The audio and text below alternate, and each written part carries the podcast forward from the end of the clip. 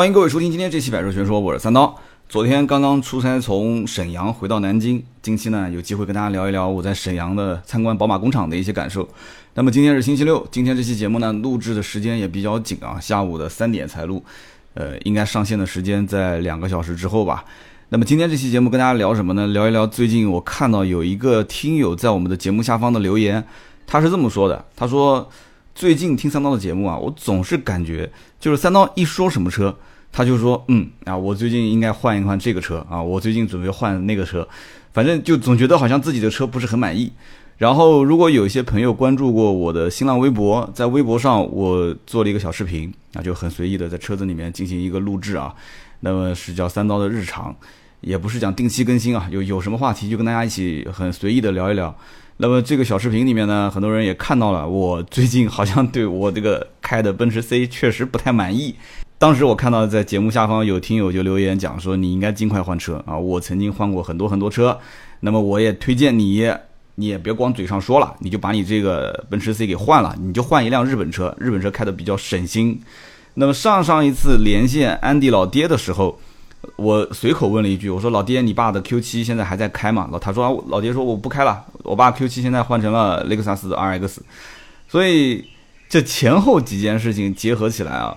有的时候就是这样，就你心里面本来是有一个什么样的念头，但这个时候总有一种神秘的力量在暗示着你，就好像感觉啊，这很多事情就就总往着你想的那个方向去发展，是吧？就难道说真的要换车了吗？今天这期节目就跟大家说一说啊，就为什么最近总是有换车的这个念头。那么前几天呢，我又收到一条短信啊，所以你想什么就来什么。收到一条什么短信呢？这个短信是这么说的，叫尊敬的客户。您的车辆解除抵押相关的文件已经寄往当地的 4S 店，快递单号为叉叉叉叉叉，4S 店会在收到文件后主动联系您，并且办理后续的车辆解押。啊，办理业务需要一定的时间，建议跟经销商提前预约办理时间。这个短信是什么意思呢？贷款买过车的人都知道，就说明我的贷款已经还清了。啊，前段时间我一直在跟大家聊说这个。呃，我的车子要过质保了，什么什么什么的，但我一直忘了，其实过质保的这一次，就这一个月，也就是我的车辆贷款还清的时候，只不过因为这个贷款还款的那个银行卡一直绑着，就是我的一个私人，就我只有一张银行卡嘛，就一直绑着私人银行卡，所以我没太在意他每个月扣款的事情，他就是扣完款会有一条短信提示我一下，那么他正常扣扣扣扣扣。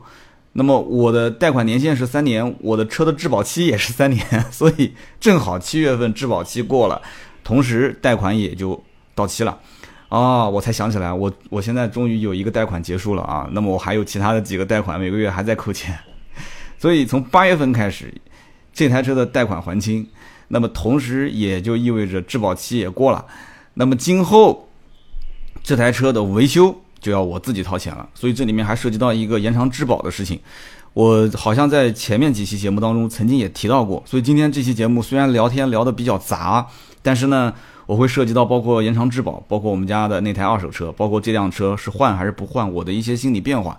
呃，希望能跟大家探讨和沟通一下。就是大家都是正常人，我相信也没有人说大富大贵到说买个车就跟买件衣服一样。我们听友里面肯定有这种人，而且我知道。我也有听说过啊，有超级富豪型的，但是绝大部分还是普通老百姓。普通老百姓在买车的过程中的一种心态的变化，我觉得我就是其中一个，我就是其中一个。那么我跟大家说说这个关于奔驰 C 的事情啊，过了质保了，那么将来维修肯定是要自己掏钱。那么巧就巧在正在最后一次保养的时候，因为我的每一次保养的时间压的都非常的精准，也就是。一年快要到期的那么最后几天，就是三百六十五天的最后那么十天到十五天，我会去保养。为什么呢？因为它的保养是一年或者是这个一万公里。我的车到现在为止三年了，才开了两万三千公里吧，我没记错，反正不到两万五啊，两万二千多还是两万三千多。所以我的车是一年开不到一万公里的，一年开不到一万公里，也就意味着我不需要按照一万公里的这个时间，我得按照。就是哪个先到嘛，就是那肯定是时间先到，我就按一年到了我就去保养，车上会有提示，所以我也不用去记这个事情。那么第一年保养，我想想看啊，出了什么问题啊？第一年保养没什么问题，就正常小保，然后当时是后备箱的卡扣坏了。那么第二年的保养前后的话应该出现了一些事情，大家应该知道的啊。首先就是这个小小的啊被雨水淋了一下，对，然后然后其次就是啊我的车子换了这个方向盘上的这个叫什么来着？方向盘的换挡拨片里面一个小盒子，一个零部件好像是松了，进行了一个索赔。那么另外一个就是鼓机，就是这个这个空调啊，空调的鼓机老是会有哒哒哒哒哒哒哒的声音，然后也换了一次。那么到了第三年快要过质保的时候，结果查出来两件事情。第一个是油封漏油，油封漏油这件事情呢，说大可大，说小可小。但我的意思就是说，它的工程量是比较大的，因为需要抬变速箱。一听哇，就把变速箱给抬下来，抬变速箱是不是一个大手术啊？就是 4S 店，你如果从它的费用上来看，抬变速箱是个大手术，但其实这个工作的难度就跟这个我这个比喻可能不太恰当啊，就像女人生孩子一样的。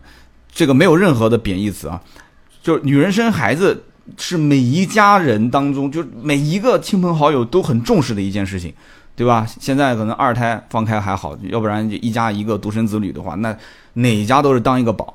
但是我认识很多在就是南京的这个妇产科医院啊做妇产的，就是妇科这一块的，应该怎么说啊？产科这一块不是妇科，产科这一块，妇科产科是分开的啊，这不专业不专业。然后呢，我认我认识里面的这些医生啊，包括做 B 超的一些这个医生和护士，他们跟我讲，其实生孩子是一个非常简单的事情，就站在医生的角度来讲，是一个非常简单的事情。所以，因为有人在前面给我做了专业的咨询，因此我就觉得，那生孩子这件事情是不是就可以找一个很随便的医院，反正就家门口哪边离得近就在哪边生？我相信绝大部分的人也不敢这么操作吧。应该不敢吧？我们家门口就有一个医院，我绝对不敢在那边生。这家医院也可以生孩子，所以我就想了几件事情。第一个就是相对来讲离我们家稍微近一点的；第二一个就是环境稍微好一点的，因为毕竟要经常去，甚至可能还要在医院要住一段时间，所以我就选择离我们家近一点的，相对来讲环境也不错的啊，也不怕帮他打广告，就是河西的那个明基医院，就是台湾人开的明基医院。那么这个医院生孩子是。非常非常多的，就每一年他们家生孩子，我估计我不知道这个数据准不准啊，应该仅次于南京的这个妇幼保健了吧？就南京生生孩子，应该妇幼保健就是那边是是是是是妇产科医院还是妇幼保健，我记不得了。反正我就是在那边出生的，就靠近南京山海路那个位置。所以生孩子这件事情，我觉得就跟当时我的那辆车抬变速箱一样。后来我也问了一些这个修理厂的朋友，他们跟我讲说，其实很简单，哪怕就是个学徒工，只要他按照流程走。把这个变速箱抬下来，然后进行油封的这个更换，然后再安上去，就没有任何问题了。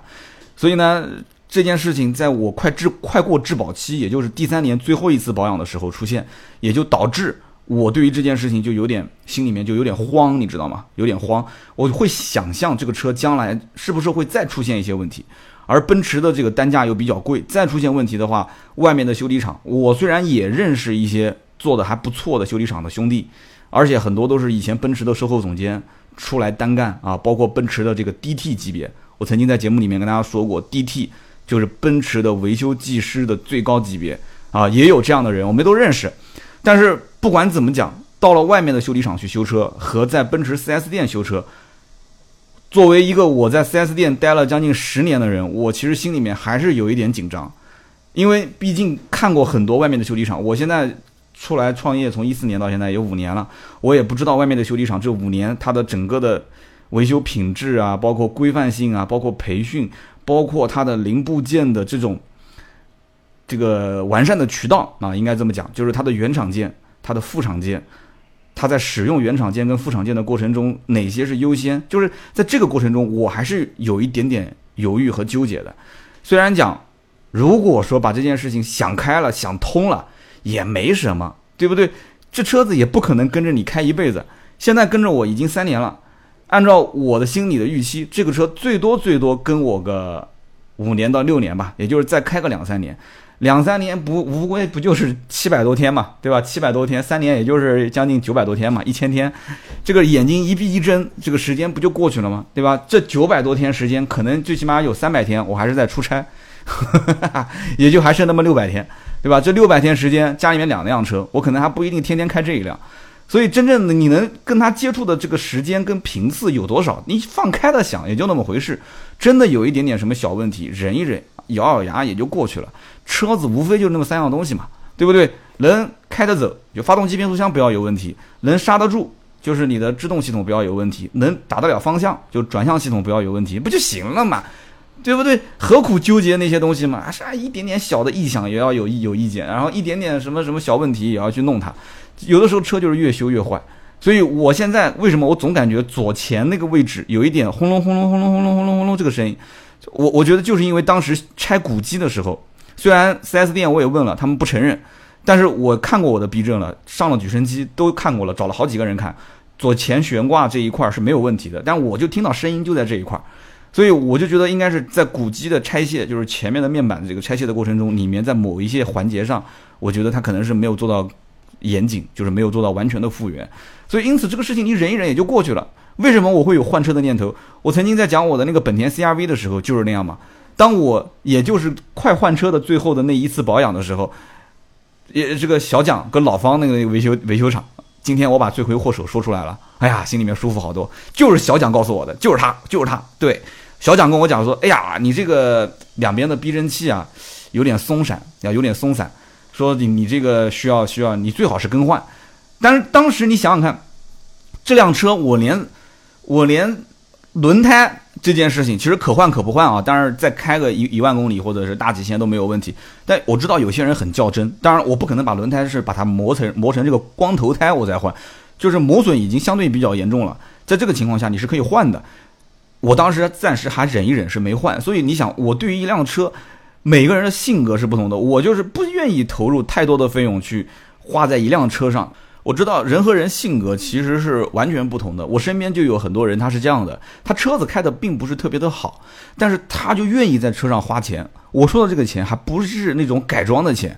啊，什么改悬挂、改避震、改动力，不是的，他是愿意去做什么镀膜、镀金，愿意动不动就去洗车，做深度的清洁，甚至做一次汽车的这个叫精洗，花个一百到一百五十块钱，一辆车才几个钱，他愿意花一百到一百五十块钱把这个车洗得干干净净的，一尘不染的，甚至洗个车丢在那个店里面要丢半天，然后自己打车回家，再打车过来把车开走，有这样的人。所以我在节目当中啊，是说到哪我想到哪我就讲啊。我个人是这么想的，就是说，如果你的这个人的性格是属于就不愿意在车上多花钱的这种，但是呢，你对于车子呢又希望能讲究一些什么什么面子啊这些东西，我觉得像雷克萨斯啊、英菲尼迪啊这些车可能比较适合你，因为日系车的它的毛病相对来讲比较少啊，这个是公认的。雷克萨斯你去买它，你也不要说什么雷克萨斯 ES。这个二五零 ES 两百这两个车性价比不高啊，你也别说这些东西没意义。就像我上次说那个雷克萨斯新款 ES 的时候，我说 ES 两百入门版这个车啊，配置各方面比以前增加了很多，立马就有人回信息啊，说 ES 两百最入门的版本，它的配置跟凯美瑞十九万多的那一款是一模一样的，贵八万块钱。那三刀，你说是买凯美瑞还是买雷克萨斯 ES？但这个你就要换另外一个角度去看了，你开个丰田和开个雷克萨斯在路上。雷克萨斯虽然讲说是低调，但是现在大家都知道雷克萨斯是什么样的车，都知道雷克萨斯 ES 你开出去至少至少也就是个三十万到四十万上下的车，你说是不是？很多人都知道，他知道这是豪华车就可以了。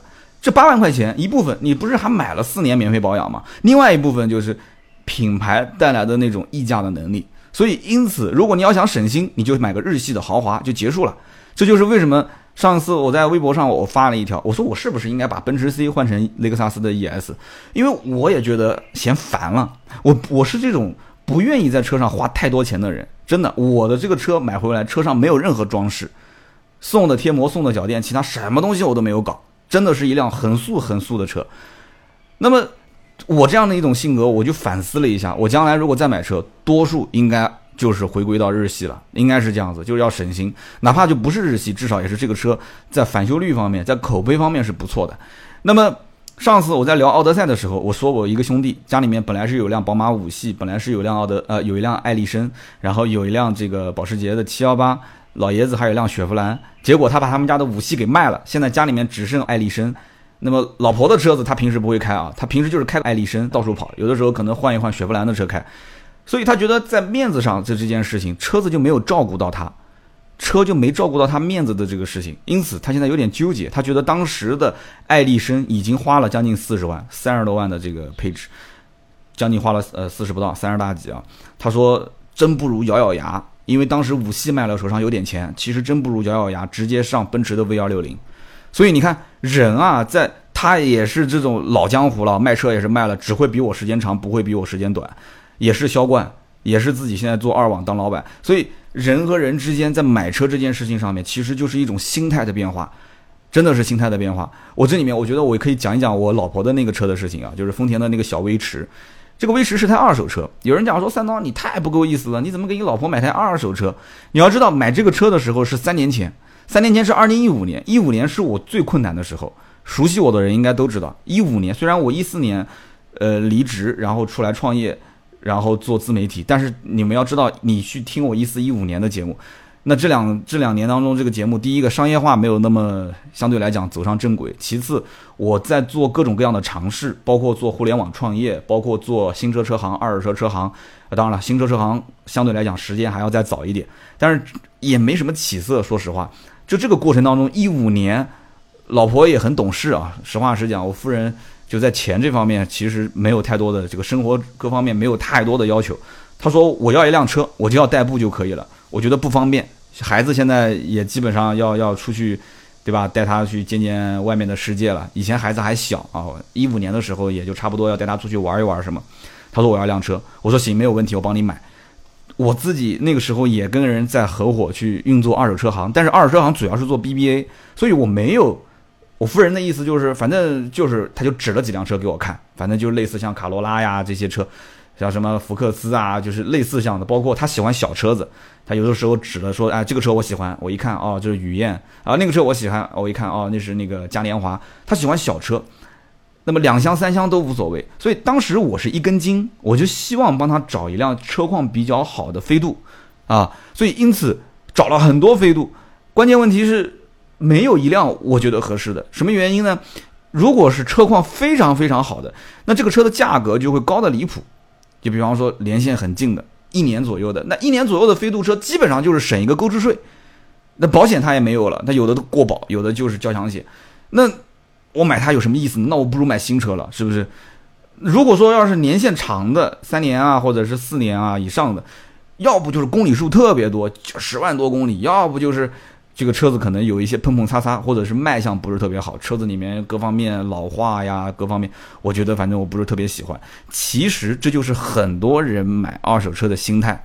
现在让我回过头来，如果再选择买一辆二手车的话，我会首选这个车的车况，啊，根据自己的预算来。如果说我要选一辆飞度，我现在预算大概在四五万块钱，那我对它的公里数这些东西其实可以没有要求的。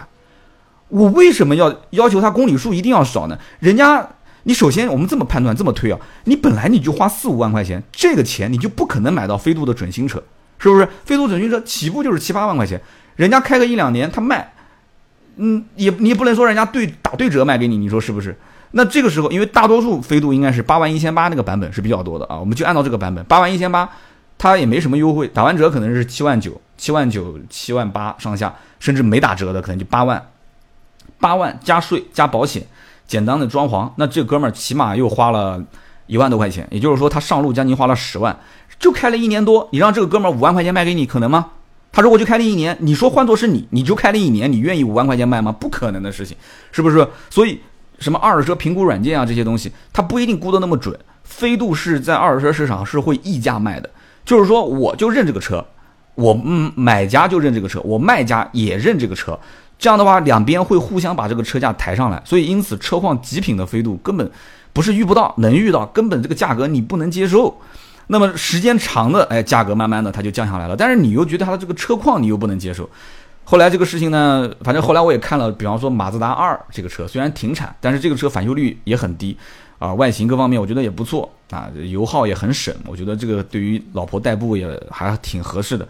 然后看看看看看看了一圈，要不就是年限公里数，要不就是就是我因为时间上不是很着急，夫人也就是随口跟我说了一句，所以我就慢慢看，慢慢等，慢慢还，慢慢绕，哎，就是用那种奸商的姿态在跟这些人去周旋，哎，但是结果呢，突然有一天，我老婆心情不开心啊，找我发火，她发什么火呢？她说我半年前就跟你说要一辆这个这个要一辆车，我还跟你说是二手车就可以。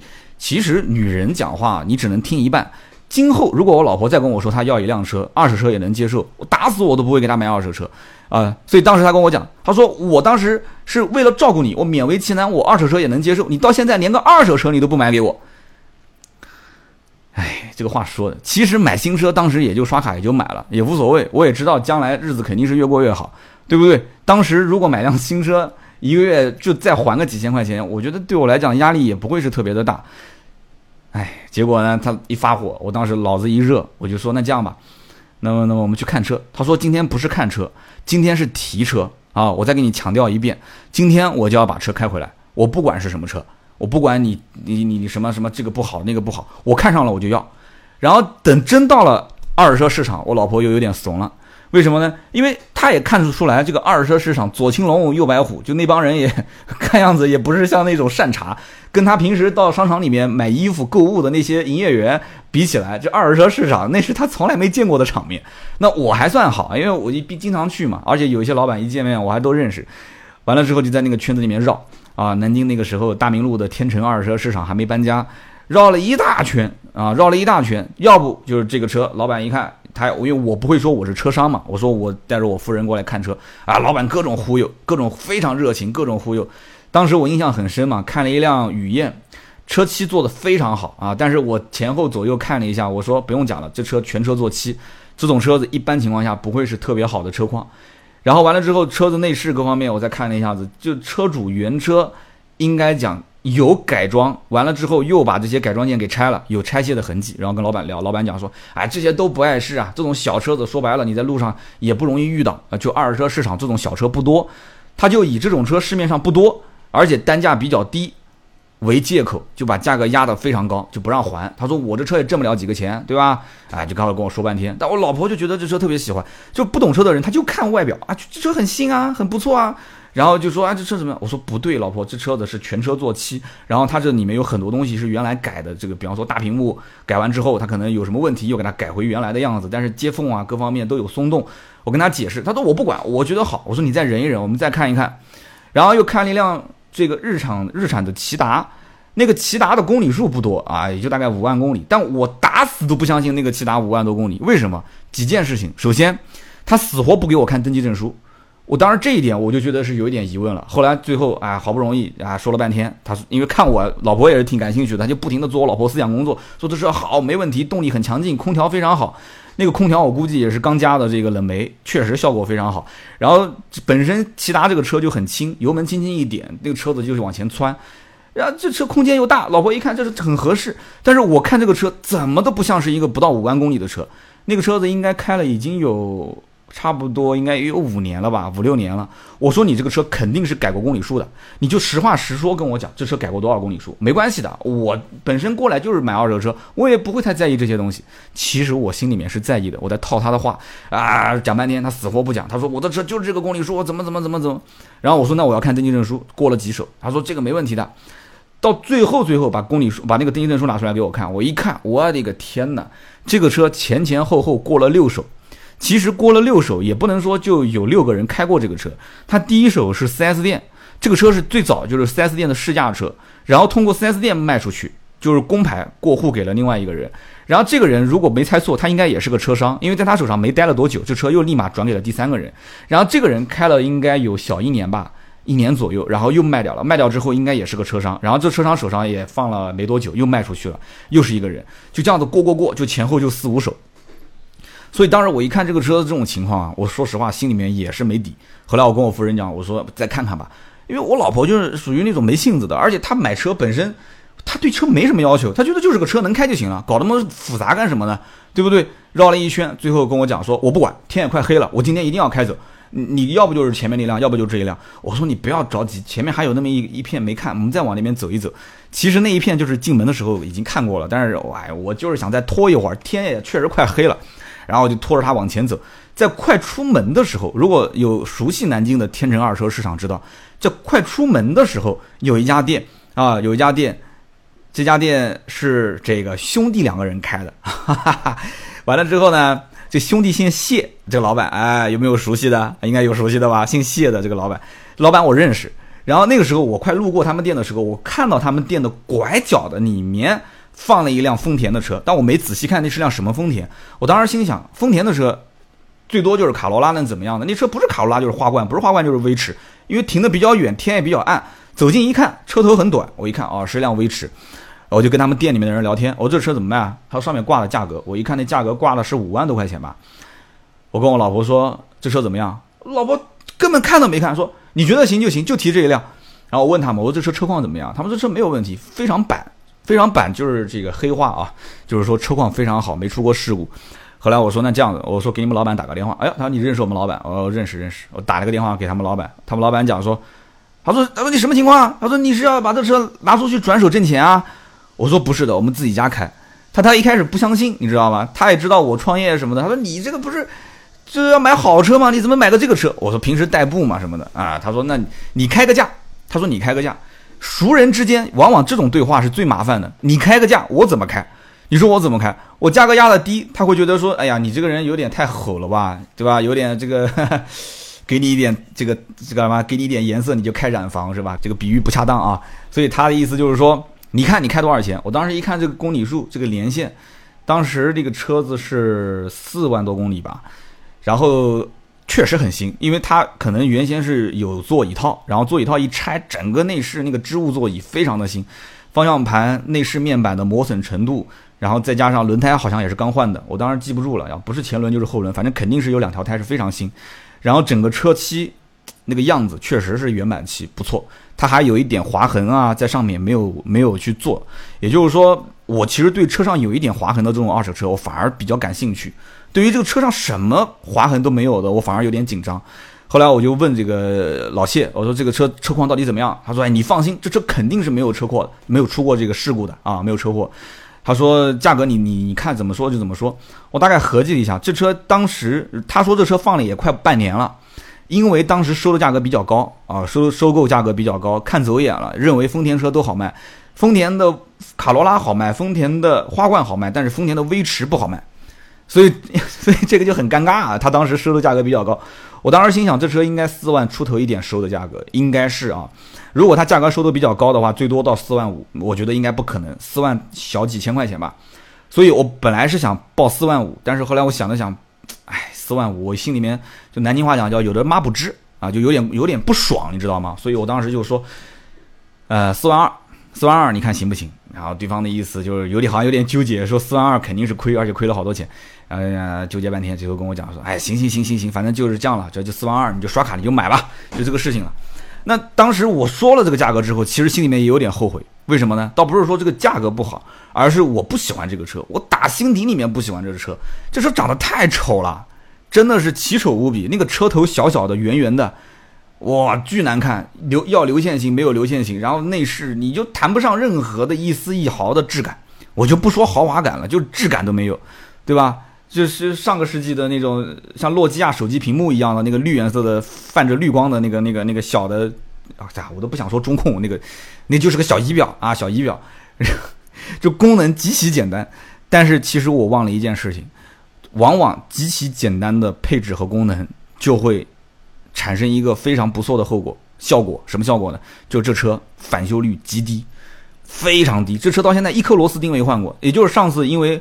我们家那个车窗有的时候经常不关，这不是我，这我家夫人不喜欢关车窗，因为车子里面也没什么值钱的东西，真的是根本不用惦记别人惦记你的车，就是他就把车窗开着就放在楼下，然后淋雨，把那个呃玻璃升降器的控制器的那一块淋雨淋进去烧掉了，就换了一个这个东西，换了大概两百块钱吧，两百来块钱就换了一个这个，其他什么东西都没修过都没换过，保养就按照七千公里正常去去保养一次，两百来块钱，所以非常。适合家用，这辆车开到现在三年多，也开了十一万公里了吧？从四万多开回来，所以这车公里数，这个车的公里数开的都比我的那个奔驰车的要多。而且到了后来，就是我夫人孩子也大了，现在开始上班了嘛。上班之后，他就不开这个车了，因为离家很近的一个工作，他天天都骑电动车，他天天都骑电动车，就导致这个车长期在家闲置。所以因此上一期节目里，我不是跟大家也说过吗？我说我老婆帮我算了一笔账。说你应该把这个车子其中一辆卖掉，或者两辆车都卖掉，要不然的话，两台车占两个停车位，对不对？两个停车位每一年都是不少钱，然后再加上这个保险的钱，再加上加油的钱，再加上你出去那肯定还要这些停车费啊什么的。但是我我跟我老婆讲，我说我帮你算笔账啊，那还有折旧费啊，这个就不算了。我说我帮你算笔账，如果真的是卖掉了，如果把你的那辆丰田卖掉了，那我这辆奔驰 C 你又不愿意开，因为他知道我爱车如命，所以他不会要开我的车。完了之后你不开我的车你就打车，打车有几个问题点，第一个是及时性。就你往往你想走的时候，你打车，你出租车你知道的，有的时候它不一定就在你楼下，它可能离你很远。打快车有的时候它会离你也很远，就一个及时性的问题。你要如果在家推着空调倒还好，万一你在外面又晒着太阳，又带着孩子，又拎着东西，对吧？这及时性它不及时。第二个，你早晚高峰的时候，有的时候还不好打车，很难打车，对不对？第三个，打车有的时候如果是多点之间，效率也不是很高。你要从 A 点到 B 点，A 点很好打，但是 B 点不好打。你从 B 点到 C 点，你从 C 点万万一有什么事情要折回，从 C 折回 B，B 要再折回 A 点，你来回打车效率其实也不高，而且这个经济性也不高。再一个就是你要如果打车，你万一要是远一点的地方，越远其实打车越不划算，你越远开车越划算，特别是上了高速，车子的这个油耗各方面都比较经济的情况下。再一个就是你如果是要带一些东西，带货物的话。这个打车就极其不方便了，因为有些人我不知道有其他城市是什么样，像南京很多出租车，它的后备箱是油改气，就改成了天然气，它有一个大的那个储气罐，而且我没听说哪个出租车司机愿意说能把后排给你放倒，很多出租车后排放不倒，所以你要搬一件大件的东西或者怎样的话也很麻烦，而且你往往要去一些什么旅游景点玩，你打个车到旅游景点没问题，但是你想从旅游景点打个车回来，那也是极其困难的啊！旅游景点的出租车本身也很少，快车也很少。而且当地要如果有很多的游客的话，别人也要打车，所以综合下来的话，私家车还是方便，所以就导致这两台车你卖哪一辆你都不不太合适。再加上南京说限牌就限牌，你现在咔嚓把一辆车给卖了，两台车牌照少一块，还剩一块车，一块车的牌照。你将来如果一旦要是限牌，咔嚓一下，你想去办牌照你都没了，他说限就限。你现在好歹两块两块牌照，一个单号一个双号，万一限行了，我们俩还能换着开。所以有的时候你你不能光是从经济性的角度去算这笔账，对不对？就是如果在这个能力范围内能承受的话，两台车就两台车吧，咬咬牙，那怎么办呢？是不是？所以大概就这么个情况。但是如果说要把那辆丰田换成了一辆电动车，哎，我觉得这是靠谱的，我觉得那是靠谱的，因为你骑个什么雅迪电动自行车，毕竟这个下雨天啊，讲到下雨天，我马上再说个故事啊，就大家如果看我微博三刀的日常这件事情，我应该是说过的。这个你如果说下雨天你开个电动车你就极其不方便，第一个是危险，啊，第二个就是你这个一头一脸的这个淋的身上全是雨，这个确实到了公司形象也不太好啊。所以因此你如果是个小的电动车，能够满足近距离的一些我讲的电动汽车啊，近距离的一些代步的话，我觉得很好。那么现在有很多电动车很便宜啊，我看到像那个北汽的，包括长安的，包括这个这个江淮的。很多的一些这种电动车就几万块钱，十来万块钱。那么买个电动车，家里面如果有充电的条件，它就可以满足你日常的通勤，就出门就开这个车呗，对不对？如果实在是很近的话，又不太好停车，那我就骑个小电驴儿啊，我就骑一个雅迪的电动车，就两个电动车来回切着换，成本能降得很低很低。我跟我夫人讲，我说这样挺好，她说那你就买。结果一问小区的物业，我们家是老小区，所以他不给装，他不给增容。唉，所以这个事情就很尴尬了嘛。所以说要换车，你可以换个电动车，这挺好的。而电动车这个牌照又很不错，对吧？电动车的牌照，你不管是在当地，就如果是限牌也好，限行也好，它都不受限。甚至于到了外地，如果外地的充电条件合适的话，你开到外地，外地这个城市，就算它限牌，它对于新能源车，它是也放宽很很多很多啊，也是放宽的。所以因此，我我觉得新能源车这一步是可以往前迈进的。我就跟我夫人最近在探讨这个事情。这也是为什么我最近有换车的念头。好，我刚刚讲到说这个骑电动车危险的事情。前段时间我我们家发生了一个小事故啊，我微博上也发过这个三刀的日常，在我的小视频里面跟大家说过这个事情。就因为老婆工作离家近，所以她每天喜欢骑电动自行车上班，就是那个雅迪电动车。这个我们家真的是成雅迪的代言了啊！现在是两台车了，原来一个有点像自行车一样的电动车给了我妈，然后我们买了一个踏板给了我夫人。那么他这辆丰丰田的威驰不就空下来了吗？那么我呢，平时因为就是上班下班两点一线，你也不需要讲什么虚荣心，对吧？我每天上班出门的时候开个奔驰，也就是门卫跟我打个招呼，哎，走啦啊，哎，怎么这个点才上班啊？就跟我打个招呼。完了之后，我下班回来的时候天已经黑了，天黑以后谁能看得见我？没人认识我。我就跟你讲一个真的是比较好玩的，老同学在小区里面见到我，他都不知道我的车都买了两年多了，他都说，哎，你怎么开这个车？我说那我开什么车？他说我记得你们家不是一辆银色的车吗？啊。他他记得我我我开过那个银色的丰田，我老婆平时带孩子，因为经常会出入小区，他记得那一辆车，但他不知道我有这个车，两年多了，所以你说这个车子对于我来讲有什么能满足虚荣心的呢？所以大家买车一定要记住，往往虚荣心这个事情啊，它是就长在你的心里，你是这么想的，但别人不是这么想的。啊，后来我老同学打了这次招呼之后，没过几个月就买了宝马叉一，就是我们上次拍视频的那个叉一，就是跟我一个小区的老同学，就是他买的。好，我们把这个话题说回来，就说说我夫人当时发生了什么事情。就是因为我平时考虑到他因为上班丰田威驰就控制不开了，那么我开哪辆都无所谓，所以我就喜欢顺手就拿他的那辆丰田开，因为那辆丰田又比较省油，又比较好停车，完了之后往哪边一塞，我也不用担心，对吧？确实也很好开。真的不吹不黑，这台丰田从买回来的那一天起，它就已经是辆二手车了。啊，这辆车应该是零八年下半年的车，零八年十一月份的车吧。到我买回来的时候，是我买回来应该是一四年还是一五年，已经有大概六年了吧，五六年的时间。然后我开到现在又开了三四年，已经至少三年多了。就是我从开它第一天开始到现在再开它，它的底盘质量，它整个的底盘质量，它的动力几乎没有任何的变化。几乎没有任何的变化，就它整个的底盘的悬挂的这种滤震，整个车辆的那种底盘的还算比较整，就是每次过过这个减速坎的时候，噔噔噔噔这种感觉，我觉得没有任何下降。那么这个车子本来它就是一个一点六排量的车，说实话，我对它的这个动力我是极其不满意，而且一坐上人打上空调之后，那个车哇哇直响，再加上它的本身发动机舱就很小，大家注意看以前老威驰零七款零八款老威驰车头很小。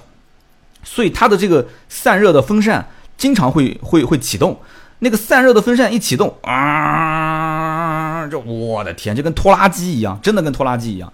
但也就是这点问题，你其实平时正常开，还你就正常开，你觉得动力弱了，你就油门踩深一点，无非就是动力响应迟滞呗，对吧？就不像我那个奔驰 C 1.6T，哎，油门一踩，哎，那个整个的。呃，换挡的速度啊，动力的响应啊，包括它整个的这个速度的拉伸啊，很线性，我觉得都没问题，都很好。但是换句话讲，这两个车，那一辆奔驰能买这个车，要按二手车的价格来算，能买它将近十辆啊，能买它将近十辆。但是得到的效果是什么呢？丰田极其省心，奔驰极其闹心。奔驰唯一的说能给我带来的虚荣心，其实在这三年多的时间当中，我觉得能唯一能给我带来那么几次就是。认识一些陌生的朋友，开个车去吃个饭啊，一看哎不错啊，或者是接待我的客户。我有什么客户呢？我到现在为止，我也记不得我接过几个，我绝对应应该就是个位数，我甚至一个手就能数得过来。哈哈就来拜访我们公司，然后我开着一个奔驰 C 去接他，那又怎样呢？那不就是一辆奔驰 C 吗？大家现在都知道几斤几两的事情，对不对？当时我夫人因为我开了丰田，所以她就骑电动车上班。那一天我在路上，突然南京就是下了这个瓢盆。不瓢泼瓢泼大盆不瓢，就是看抖音看的这个我都我也不知道该怎么说了。瓢泼大雨，对瓢不对瓢盆大雨啊，就是下了这个很大的雨啊。完了之后呢，当时我夫人她就是脸稍微抹了一下，就是脸稍微抹了一下，就这么快，叭一看眼前一辆出租车停在那个地方，咣就撞上去了，就是那一刹那撞上去了。我当时在开开车过程当中，因为这雨很大，所以。那个雨刮器也来不及刮了嘛，我当时觉得哇，这今天估计要堵车，就一路很慢很慢的开回去。果然我们几个同事都迟到了，啊，然后跟我讲说在绕城公路上面不敢开快，就十几米外就看不清楚了。就这个时间点，老婆开雅迪的这个电动车就撞了。那么撞的是一辆什么车呢？撞的是一辆出租车。然后这个出租车就是停在地铁站对面的这个，应该它其实没有慢车道，它就是快慢车、机动车和非机动车混在一起的这种车道。当时你说怎么处理这件事情？那按道理讲，有人伤嘛？我问我当我所以这里面一定要提醒大家，我第一句话问的是老婆你有没有事？就当老婆跟你讲老公我车撞了，你千万别问撞什么地方了，车有没有事，撞的是谁？你千万这些问题都不要问。第一个问题问老婆你有没有事？你即使知道他没有事，你也要问一句啊，因为这个是经验之谈啊，经验之谈，吃过亏的。所以我赶紧问我老婆有没有事，我老婆讲说没事，但是这个电动车有事，出租车也有事。我说那那人没事就好啊，磕破了一点皮。完了之后呢，这个电动车是根本开不了了啊。完了之后，这个出租车是后保杠上面的那个反光条，一个反反光板，那个红色的反光板给我夫人撞撞掉了，然后后保杠有一点点的小磕碰。出租车司机的意思呢，说这样的三百块钱私了。我呢一向对私了这件事情是比较反比较反对的，因为我觉得该走保险走保险，但是关键我们是电动车，我也没保险。我跟我夫人讲，我说我说你稍微等我一会儿，你拍张照片我看一眼。我一看啊，是这么个情况。然后我就问我们修理厂的朋友，就是问了上次做客我们节目的那个老刘，那问了这个刘刘老板，刘老板跟我讲，他说三百块钱呢略多，两百块钱比较合理。但是我又不好意思跟我老婆讲，我说老婆你跟他还价还到两百，我老婆肯定电话里面把我骂死了，说你就差这一百块钱啊。但是我考虑到毕竟还是有人伤啊，所以我跟我老婆讲，我说不行，你报个警。你报个警，你让警察先过来。那个时候雨已经停了啊，淅淅沥沥还有点小雨。然后我说你你让警察先过来看一下对方有没有违停。警察后来也来了，来了以后警察说要调监控，要调出租车的行车记录仪。如果超过时间了，那他算违停；如果没超过时间，那就不算违停。如果是违停，他主责，电动自行车次责啊，就我我方次责。如果他没有违停，我主责，他次责。那么也就是说，不管怎么讲，我们都要担责任。担责任，也就是说，双方的维修的款项肯定是要我们需要有一定的承担的。那么出租车司机的意思就是，那这样，那我的车维修的费用你付，你的电动车维修的费用我付。那后来我们肯定就说，那就算了，那这件事情就给你三百块钱就算了。后来最后的结果是给了他三百，我们车子因为开不走了嘛，我打电话让电动车的老板过来把我们的电动车给拖走。电动车拖走之后，把前面的一个大的那个前灯。灯罩下面的那个护板，把那个护板换了，然后又换了一个侧面的护板，前前后后花了也有三百多块钱，所以这一次小损失了六百多，损失了六百多块钱啊！但是这个是一个过程，跟大家分享一下，也算是普及一下这个电动车跟出租车的这个碰撞的经验 啊。那么这件事情之后，我。也就导致再也不敢开家里面那辆丰田了，因为万一哪一天我夫人提前下班了，万一哪一天我晚上有个什么应酬，我夫人又要开车，结果家里面车又不在，她又不愿意开我的那个奔驰 C，他再用个电动车载着我的孩子出门，结果老婆孩子万一要是再遇到一个这种小事故的话，我真的呸呸呸啊，这个不能乱说，万一遇到这种情况，那这种情况我心里面是不能接受的，所以我说你就开车吧。对吧？你如果真的说不想开车，你就打车吧。你不要真的为了你是省钱还是干嘛？你要开这个电动车？我觉得电动车也就是家门口你买个菜，你去我妈家或者去我们亲戚朋友家，也就是在周边几个小区转一转啊。如果你今天天气预报一看今天有雷阵雨有阵雨，你就不要开。稍微哪怕就是阴天你也不要开，你就开汽车。所以这就是我对于这个车子的我的一些看法。那么回过头来再说说我的这个奔驰的 C。那么三年时间也过了，贷款也还清了，对吧？将来的这个保养哦，再说一下保保养。我买车的时候呢，当时虽然优惠幅度其实也还可以了啊，也还可以。呃，我在优惠幅度的基础上还要了两次的，我想想看啊，对，两次的 A 保，一次的 B 保。那么现在奔驰在卖一个套餐，叫什么疑难修养啊？当时我今天还在问我们的那个销售，我说，呃，我今天马上做一期节目，我想问你一下，就是这个。保养能不能帮我操作一些便宜的？我记得他原来说是可以帮我操作一次 B 保一千二，我觉得那我可以接受啊。如果你能内部关系帮我把价格操作一下，就是 B 保一千二，A 保那肯定就几百块钱，那我就坚持在 4S 店保养。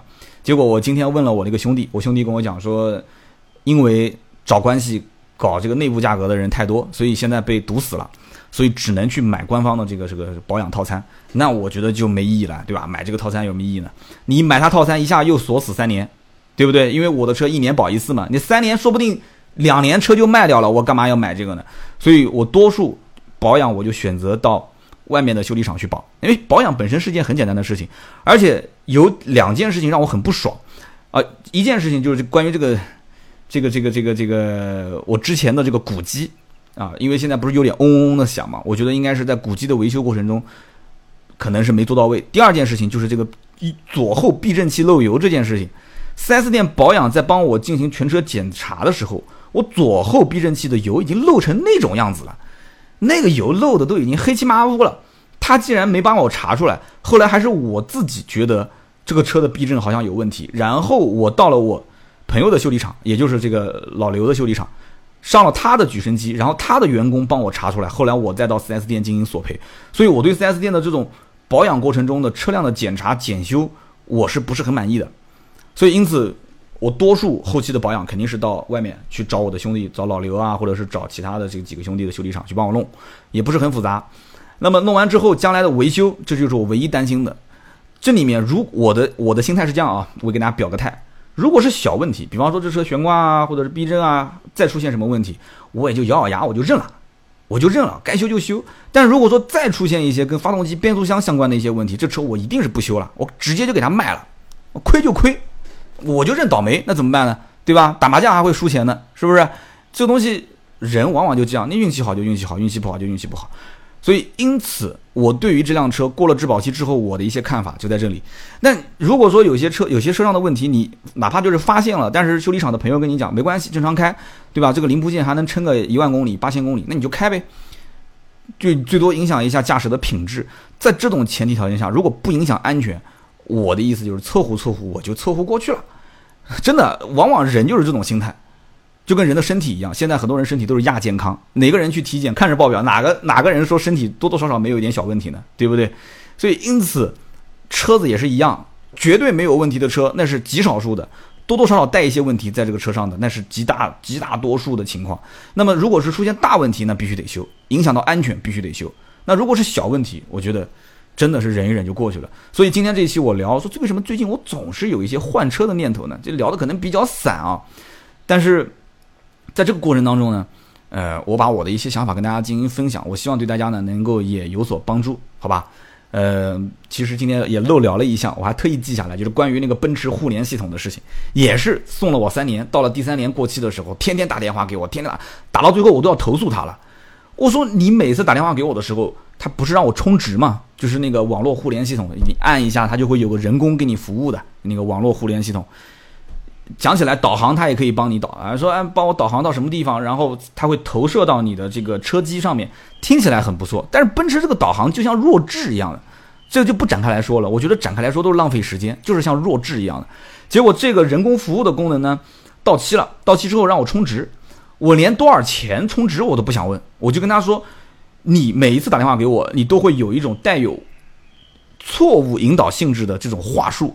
就是说，他会告诉你，你车上有一些这种主动安全性质的功能会面临失效。其实说白了是什么功能呢？就是它在你交钱付费之后，它有一个功能，就是万一发现了你的车子出现了故障，就是碰撞啊，触到了它的这样的一个装置之后，它会自动反馈一个 SOS 啊，这个这个紧急的信号给到终端，就是客服中心会知道这个车遇到事故了。那么这样的一个情况下，会有人给你进行救援。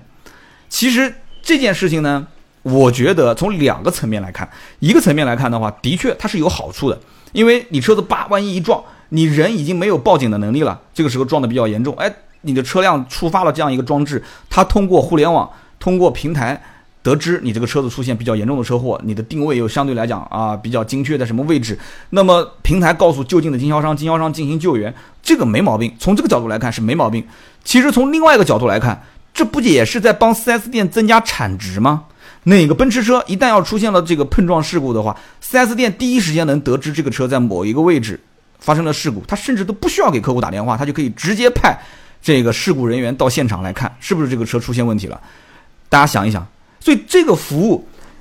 在讲解的过程当中，它是以诱导性的形式来告诉我，就是你即将要失效，这个功能对你是相当于就是保命的功能，说你应该要就讲白了就是说你应该要付钱嘛，就这个意思。所以我跟他讲，我说你不应该跟我去提这些，而是你应该告诉我你的服务到底哪一些是值得我付费的，这些东西我觉得都不关键。导航车机那么垃圾那么差，对不对？反应速度那么慢，人工服务有段时间我打电话过去还接不通，打电话过去说对不起，人工服务正在升级。呃，给你带来的什么？表示抱歉，抱歉有什么用呢？抱歉值几个钱呢？你给我抱歉，你是不是还能把这个你人工升级的过程当中时间你给我延长呢？我看也没有，我的质保期还没过呢，你这边就打电话告诉我，马上就要这个互联服务就要到期了，让我续费，我也能理解，对吧？商业的规则，但是关键问题是你不能这么引导我，你上来就告诉我主动方安全方面有一些即将要要过去了，所以什么？后来我就来电话我就掐。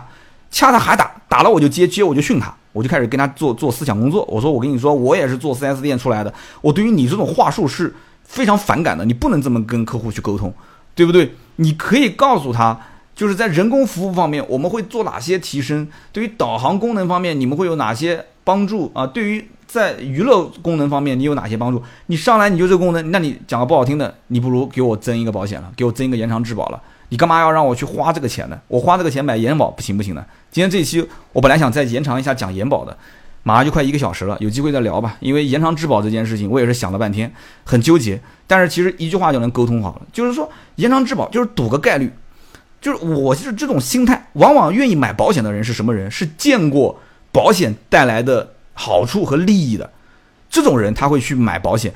那反过来讲，我的这个奔驰 C 因为索赔过这个，索赔过那个，我看那个索赔单上面一看，我的个乖，几千块钱，我心想这个车要是过了保了，这几千块钱就是我自己掏。所以因此，对于这车快报过保的时候，我想去买个延保，但是我了解到延保的价格八千多块钱，再了解到延保的这个相关的一些条款，以及关于这个延保的一些，因为你要买延保，你后期保养你还得要在 4S 店，你买了延保，你到外面去做保养，其实一回事嘛，你还是脱保。然后这里面很多的一些细节，我怎么测算下来，我都觉得不划算，那就赌一把，对吧？坏了我也就认了，所以我就没买延保。因为有的延保是分两种，厂家延保跟 4S 店延保，有的 4S 店延保也分两种到三种，它就是保的项目不同，有的只保大件，有的甚至小的一些这个关键部位它也会给你保。所以因此我算来算去，这个东西你也别跟商家去算，只有错买的没有错卖的。它八千有八千多的保的范围，六千有六千保的范围，是吧？所以因此我觉得算了，有这个钱我就赌一次，下次我就花他六千块钱把车给修好，我再开个年把我就把车卖了，我就这种心态。所以我大概以上就是关于。就是为什么最近我总有换车的念头，说一说我的一些感受啊，可能说的比较散，也可能有的人会觉得啊没什么干货啊，就聊的什么什么鬼东西。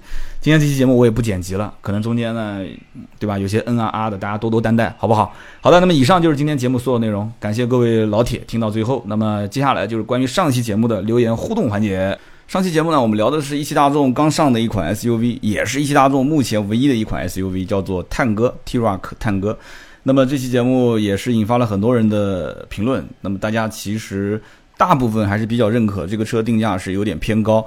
但是我节目一开始也说得很清楚了，就是大众的车就没有定价偏低的。我们的微信图文也是表达的非常明确这样一个观点。那么在这个基础上，如果说合资品牌当中去对比价格、去对比配置的话，那么再加上大众这品牌的这个信仰加成，那这个车值不值得买？我觉得可能会呈现两个非常截然不同的。这个环境，有的人会觉得说，哎，我既然有个十五六万，为什么我不买？那么还有的人会觉得说，那放在所有的车型当中去比的话，好像没什么优势啊。那么上一期节目呢，就是提到这个 T-Roc，可能也提到其他的一些车，我也是有些自己的感慨。所以有一位叫做丹巴九幺幺的朋友，他就这么说，他说最近我听三刀的节目，好像每一期节目都说要想换车，都有这样的想法。所以我今天这期节目的内容，也就是看到了这一条留言，我才有感而发做了一期节目。但是聊探歌的时候，我有说过我想换探歌吗？我可我没说啊，我不会换这个车的，我肯定不会换这个车的。我肯定说过，我会尽量在这几年当中，呃，有意识的回避掉这些双离合变速箱的车。那么曾几何时，三刀喜提新车的时候，喜气洋洋。那个时候听节目的时候，三刀还说我的车前挡风玻璃有签名的，啊，看来真的是累觉不爱了呀。其实，作为奔驰 S 级的车主以及雷克萨斯 LX 五七零的车主来讲，哇，这哥们儿有这两辆车，这大土豪啊！他说：“我曾经从桑塔纳到雅阁，到奔驰 W 幺四零，到 Acura 讴歌 MDX，到宝马三系，到 LS 四三零，到奥迪 A 六，然后凯美瑞、保时捷卡宴、奔驰的 W 二二，还有一八款的五七零，一路走过来，我觉得日系车真的是非常的省心，德系车有一些娇气。”确实有点让人头疼。我希望三刀节目能越做越好。哎，兄弟，你还是换个 ES 吧，哪怕就是一二年的 ES，呃，你的小 C 也就就是不到一半的价格啊。一二年的 ES 差不多，嗯，那一二年有点老了，兄弟啊，一二年的 ES 的话，那到现在都几年了，都已经六年了啊。他说你选一个这样的一加一商的车，其实车况好的话，应该不会让你失望。啊，真的是非常非常感谢啊，让这位听友费心了啊！你就是一直在关注我的心理变化，是不是？其实你说这个一二年的雷克萨斯 ES，哪怕它就是便宜，但是对于像我这样的人来讲的话，它如果车况真的那么那么好，我也会很纠结，哪怕它是极品车况，首先一个它质保期过了，也就是说它的维修保养这些我都不能享受这个服务了。那么这个基础上，那当然它的价格也会变得更便宜，对吧？你说也就是奔驰小 C 的一半的价格。那么把它买回来之后，实话讲，我心理上还是会有一点不舒服，就是说。它既然是一个豪华品牌，那它豪华品牌所呈现的意义是什么？也就是它的品牌带来的溢价。那我宁愿买一个新的新款车型，我不是想说要这个车绝对的省心是我的唯一的选车标准，你说是不是？它可能是一个必然的一个项目啊，必要项目，但它不是充分项目，不是说达到这个标准我就一定买。那么因此。我刚刚前面在今天节目一开始也讲了，就是说我如果想要省心，那么又希望它能给我在面子上有一点帮助的话，那它可以是雷克萨斯。但是雷克萨斯这个车子，我选个二手车，又选一个，你别说是一二年的了，上次开过来那一辆是一六年还是一七年那个车，停到我们公司楼下，车况也是极品，对吧？之前那个那个用户是在银行上班，这个车子几乎都是全车原版漆，再加上都是用了透明的车衣贴在车身上，当时有好几个听友。包括我的网友微博私信我啊，问我这车多少钱？我说这个车价格二十四、二十五上下，那很多人都不愿意买，很多人不愿意买。那最近也有两个意向非常好的客户在谈，我不知道最终成交了没有啊？我也没问，因为是我们的这个同行在操作这件事情。我其实跟他们想法也是一样。那么现在新款官方售价二十七万多，就最入门的 ES 两百。那么二十七万多的价格，哪怕它就是没有优惠，七七八八办好的话，上路。二十七、三十、三十一、三十二，差不多吧？三十二、三十二，这个车就算是按二十四来买，中间差价八万。上次有人还讲说，ES 的新款，对吧？如果是买同款的配置，就是一模一样的配置去买这个凯美瑞的话，省八万，那不一回事吗？买凯美瑞省八万，那雷克萨斯 ES 你买老款的二手的，跟新款之间也是省八万。那你这个八万块钱，为什么这么多人不愿意省呢？是不是就这样的一个一个思维的逻辑？所以这位兄弟叫单八九幺幺，哇，你换了那么多车，我不知道是全家就是所有的亲戚朋友加一起换的，还是说就你一个人就换了这么多车？那我觉得你玩过这么多车，你既然你也是这么说，日系车用起来还是比较省心，而且我看你的这个日系车，凯美瑞也有，对吧？讴歌也有，雅阁也有，呃，雷克萨斯也有，的确你应该是有发言权的。好，非常感谢这位叫单八九幺幺，我们再看一看下一位听友的留言。下一位听友叫做，呃，农村青年 WD，这位兄弟是这么说的，他说我在盾牌的公众号上面看到你写这个 T Rock 的文章，文章当中提到 1.4T 的高功率的入门版车型，呃，换装了湿式双离合，但是网上的信息只有四驱版本才有湿式双离合，是不是文章当中出现了一些差错？另外呢，我是九四年的，在无锡也是你的听众，很喜欢这个三刀的节目。那么曾经你说的这些 4S 店从业的经验，还有那些有趣的人和事情，前几年节目当中经常会说，但是最近呢好像说的比较少了。呃，现在大部分是对新车的一些看法以及市场的分析和展望。我希望三刀也能多说一些这个工作当中的好玩的事啊，客户当中的一些有趣的人和事。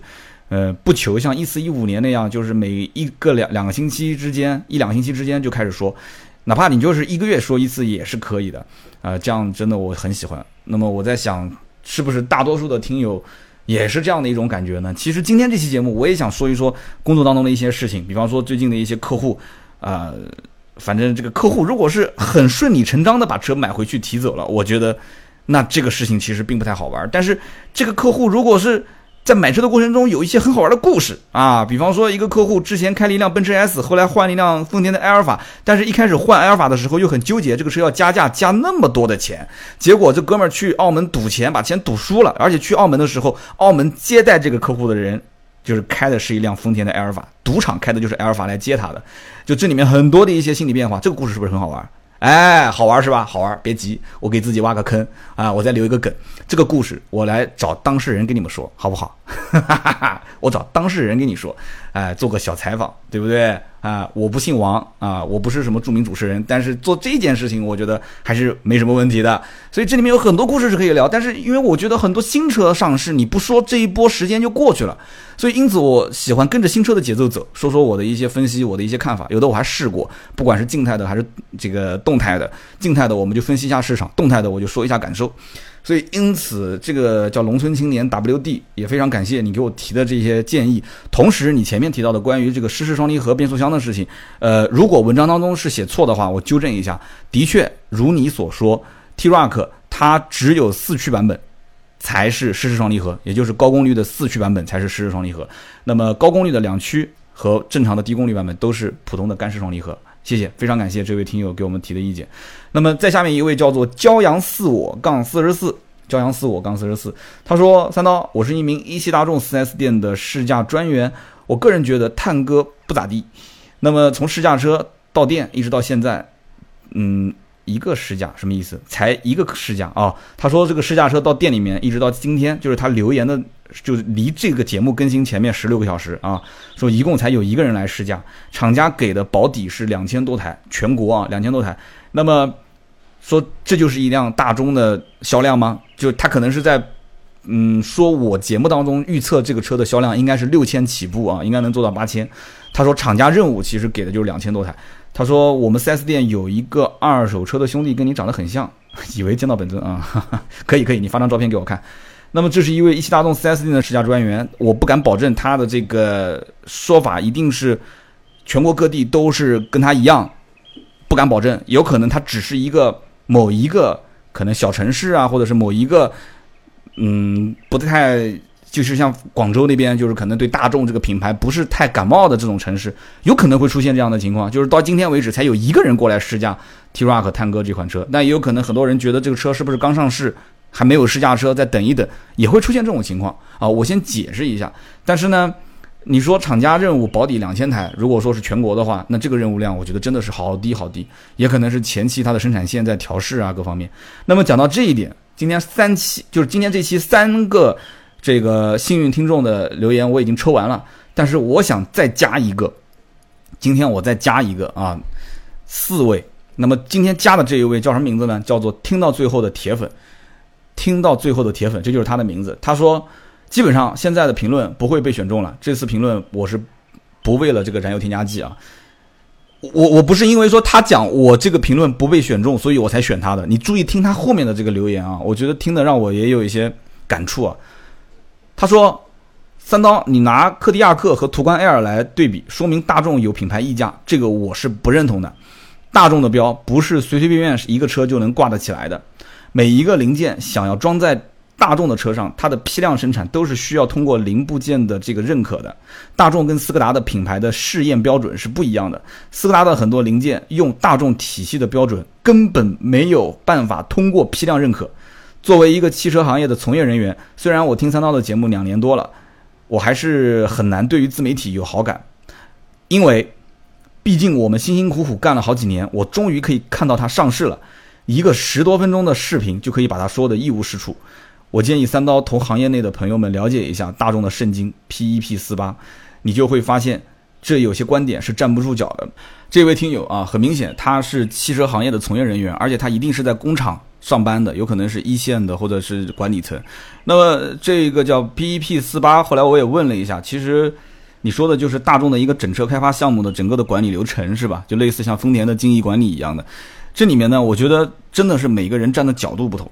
关于 T-Roc 这款车，这期音频我觉得我说的还是把我的观点表达的比较清楚了啊，我并没有说这款车。一无是处，因为这里面我也夸了它，包括对于我之前开的全新宝来那款车，我也说过，当我晚上把这车停在车位上的时候，我仔细的去端详啊，去去观察我眼前的这一辆大众的宝来，有的时候我突然会觉得说，哎，这车还挺漂亮的，它值这个价。其实人花钱去买一个商品，不就是值这个价和不值这个价的这个过程吗？就这么简单。对吧？那一刹那，我觉得它值这个价，所以我觉得我要花十来万买这个车也是可行的。但是为什么现在越来越多的人对于大众这个品牌的价值，其实我觉得是在往下走的。这里面一个是从个性化的消费方面，大众越来越不个性，对不对？那么另外一个是对于之前的一些负面的曝光的情况啊，一些负面的这些新闻的一个持续的影响，一个慢慢的演化的过程。那么另外一个也是老百姓对于。在普通家用轿车当中，大众是不是一个更装门面、更有面子、更被社会价值认同的这样一个品牌？就对于这件事情，现在已经逐渐的去中心化了。就跟以前我们可能去商场，就一定要到最核心的、最中心的这个市中心去，才能到大商场去购物。现在不用去了，现在周边很多的一些家门口都会有大型的 shopping mall，甚至比市中心的广场的那些大商场还要好，就是风格更加接近于自然，更加的有亲子。因为现在如果不是去商场亲子的话，谁跑商场去？专门为了买件衣服去商场吗？不可能的。所以他们更加有人文情怀，更加有那种互动性，更加有就是适合周末，哪怕不买任何东西，就是去转一转，哪怕就是打打牙祭，就是吃吃东西，对吧？嘴馋就吃吃东西，带着孩子玩玩，哪怕就是吹吹空调都可以。就是这种形式就把它给分化掉了。因此，现在除了大众以外的很多的车，就类似于像这些 shopping mall，我就是去吹吹空调，我就买了这个车；我就是去。打打牙祭，我买了那个车，我就是觉得那个商场的那个氛围、那个风格，我就特别喜欢，我买了那个车，就类似于这种感觉。所以因此，我知道你说的也不是我，因为你说，哎，也就是十多分的十十分多钟的视频，就把一个车子说的一无是处。这自媒体确实有这种现象存在。这个里面我也说一句啊，说一句我的感触，叫做什么呢？现在很多人做自媒体就是奔着钱去的，奔着钱去，因此他就会遇见一个很。很严重的问题，也就无法跨过的一个问题，叫做把这个车说的太好，用户骂街；把这个车说的不好，客户骂街，对不对？那么因此，它的内容，如果它的这个目标就是奔着钱而去生产内容的话，那这个内容就完完全全就是依据这刚刚讲的几句话，也就是十六个字：说车太好，用户骂街；说车不好，客户骂街。这十六个字，我觉得它都可以贴在他们公司的墙上，啊，都可以贴在公司墙上，但是。无论大家说我的节目好不好，至少在每周三、每周六的这两次的音频更新里面，我还能还原我的一些真实的看法。我觉得这个在现如今的自媒体的大环境下，我还能活下来，还能有一些自己的真实的声音出来。大家应该是给这期节目点个赞，留条言，算是对我的支持了。真的是这样子。包括我们的视频节目，百分之七十到八十也都是我真实的想法、真实创作的内容啊。不是说充值的，也就是剩下来那么一点点。我也算过一笔账，我所有全年的创作内容里面，只要它的广告充值的比例不超过一定的比例，就是基数的话，它不影响我的内容的公正客观，也不影响我的持续发展。就这个里面，它只要有一个可持续发展的过程，团队的正常的运营，资金的正常的流水，那在这个过程当中。去发表我们正常的观点，我的一些想法跟大家去沟通去交流，当一个老朋友跟你们聊聊天，不挺好吗？你说呢？好了，以上就是今天节目所有的内容。今天抽了四个啊，这一个是我们额外加的，我跟芥末绿的老板沟通一下，我相信他应该也不会有问题吧。好的，那么就聊那么多。那么以上就节目所有内容。今天可能节目更新也稍微晚了一点，大家多多见谅，好吧？最近出差也比较多啊。好，那么我们下周三接着聊，拜拜。